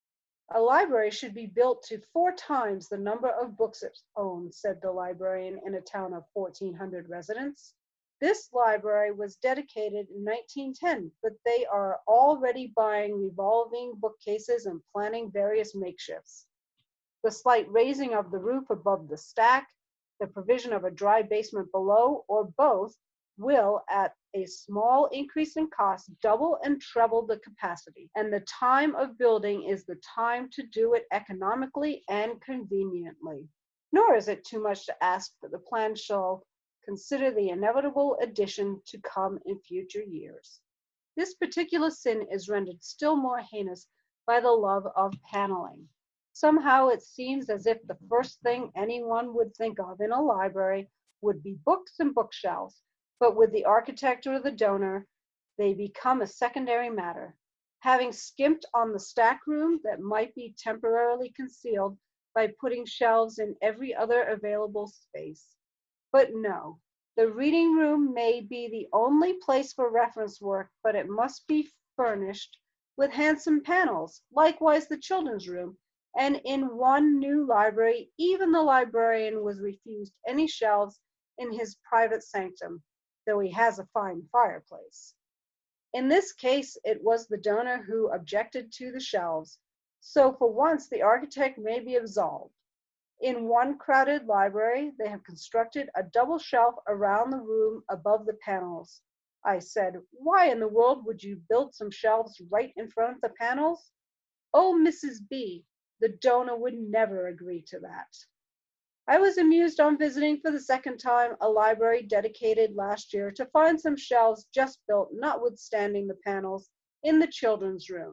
Next time I come, I expect to find them all around the room, I said. Wish you would come next week, was the reply. Another odd peculiarity of the donor is the desire for secrecy in regards to the plans. I visited a little town where the walls of a library were beginning to rise and told the librarian I was going to stop at the place as I went home. I don't know if they'll let you, she said. They seem to want to keep it all a secret. I have hardly seen the plans myself and have heard that they turn people away. I did go, however, and the foreman received me politely and showed me the plans. But the attitude of the giver seemed very unwise. He was a farmer and could hardly be an expert on libraries, and his architect should have consulted the librarian in regard to local conditions and invited her to study the building as it progressed, that improvements might be made where possible. Naming no names, no offense shall be took, and I will mention faults noted in several of the new buildings visited this summer. They were all handsome libraries erected at considerable expense with many virtues, and these lapses seem inexcusable. The first was a particularly satisfactory building with abundant room, except in the stack, which was already full. Below it is a basement room in which will be put the shelving from the old library serving for expansion, but it is reached by a very steep iron staircase. The treads are quite narrow, and there is a rudimentary riser an inch higher to stub the toe. The handrail might have been on the side by the wall and commenced at the top, but the architect, I don't think the donor could have had a hand in this, elected to put it on the other side, beginning under the thick floor, so that you have to go halfway down before you can take hold of it. A number of years ago, the village carpenter at Lancaster was given free hand in planning and building a farmhouse on a large estate. When the farmer's wife moved in, she expressed her opinion of many things with no uncertain tongue, winding up with, and if my back stairs was a ladder, I should know what to depend on. The same might be said of this staircase. There is no room for the librarian, but she can enter the stack room, close the door, squeeze into a small corner provided with a shelf, where she can stand up and do the mending.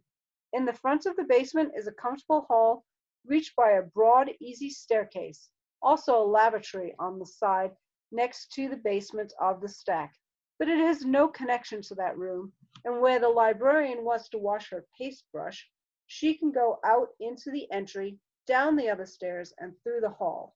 It is rumored that this library costs $60,000. Another library dedicated within a year has expansion for about 3 years, and there is space for a second story in the stack, but the first is not strong enough to support it. The large basement, well lighted, has no partitions except the coal bin, and a room for historical materials is now under construction. The first heavy rain that came after the building was finished showed a defect in the drainage, which filled the boiler pit and covered the floor 6 inches deep in water. Already the roof has needed repairs. A very attractive little library of native stone, built in 1899, is in the village of Shelburne. There is still room for expansion for several years, and when the librarian said she wished they had made it larger, I told her she was very lucky, as some new libraries these days did not begin with enough book room. The elderly lady drew herself up and said with much scorn, I do not believe in constructing such buildings as that. A library has been mentioned planned with an estimated capacity of 39,000 volumes, which was filled with 10,000. It is an elegant building, finished in mahogany with handsome fittings, but here there was a prejudice against shelves outside of the stacks. There's no reference room, but the reading room might have had shelves all around it instead of only at one end. These are not movable and will not hold encyclopedias, except the shelf next to the floor and the upper one, the latter being too high to reach with comfort, so others are given up to new books. Even the children's room has no shelves, and they must swarm into the stack where their books are placed next to the door. Their chairs and tables are the same height and weight as those of the adults, but they have a very charming and inappropriate decoration on the ceiling. It was a Saturday afternoon, but no children were to be seen. This building has an excellent basement where the workroom is placed, but the librarian said, "Be careful of the stairs, they're rather steep." So they were, solid cement stairs, yet there must be a good deal of travel over them. $30,000 for a building, but be careful of the stairs. The mahogany charging desk must have been very expensive, but the architect did not consult the librarian, and it must be altered to suit their charging system. A $50,000 marble palace in a town of less than 1,000 inhabitants has an imposing ornamental hall with an alcove.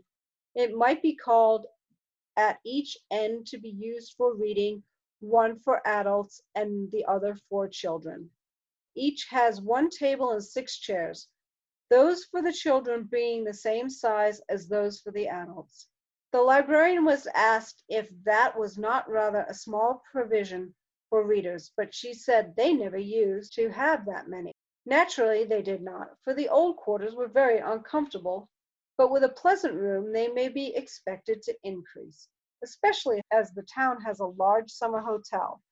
It is good to relate that there is abundant shelving around these alcoves. The reference room, so-called, is still more limited, being about 5 by 8 feet, to match that of the librarian on the other side of the entrance. But the window in each is so high and narrow that they suggest dungeon cells. There is little room for expansion in the stack, and as the cases are of wood, they will not hold a second story. Another beautiful new library has no divisions in its hall, which is of baronial proportions and superbly decorated. But somehow the tables and chairs look very lonesome, and I should take refuge in the cozy reference room tucked in at one end of the stack. Needless to say, the latter is insufficient. There are examples found at random in this state, all having been built within the last 2 years. You may call some of the faults trivial, but when encountered day after day and week after week, they become important and exasperate because they were avoidable. The lack of expansion for books is very serious, and in many cases, there seems no way out. The donor naturally considers his or her business done and can hardly be asked to enlarge before the building is 2 years old. It would also be rather trying to ask Mr. Robinson to contribute $10,000 to remedy the defects left by Mr. Smith, especially while the latter's name is on the facade, and he would have to be subscribed on the rear. Fault finders are always met with retort, "What would you do about it?" But a remedy is not easily found. Architectural schools might be requested to introduce a course on library buildings, laying special stress on the fact that their primary purpose is to hold books, and in an ever-increasing ratio. But there is no school for donors. Also, there is a state supervision by the commission. I understand that hospital plans must be approved by the Board of Health, and some mysterious officials are always appearing and ordering alterations in public buildings. A fireproof library must have an iron fire escape. All doors must open outward, even if we can jump out of the windows. Every cow must have an individual drinking cup, and after we are dead, our tombstones must be approved. Why not add one more to the list and put one more burden on our overburdened library commission? The approval of library plans. Lastly, don't put a Greek temple or Pennsylvania Railroad Station in a New England village for a library. Don't have a reading room look like an institution, but like a home. Don't forget that winters are long and cold, and if your building will need 50 tons of coal to heat it, provide funds to pay for this. Don't forget that daylight is more pleasant to read by than any other light, and that there should be plenty of it. Don't forget that a library is a building for books, and that they will continually increase. Don't forget that nothing furnishes a room as handsomely as books, and a paneled wainscot is not as useful nor ornamental as a bookcase. Don't forget that it is for the public interest to have a library comfortable and convenient for the librarian. Don't forget to consult the librarian frequently as to the plans and heed the opinions given. Remember to show your plans to the Free Public Library Commission for criticism and improvement. Think on these things, dearest donor and dear architect, and may your days be long in the land.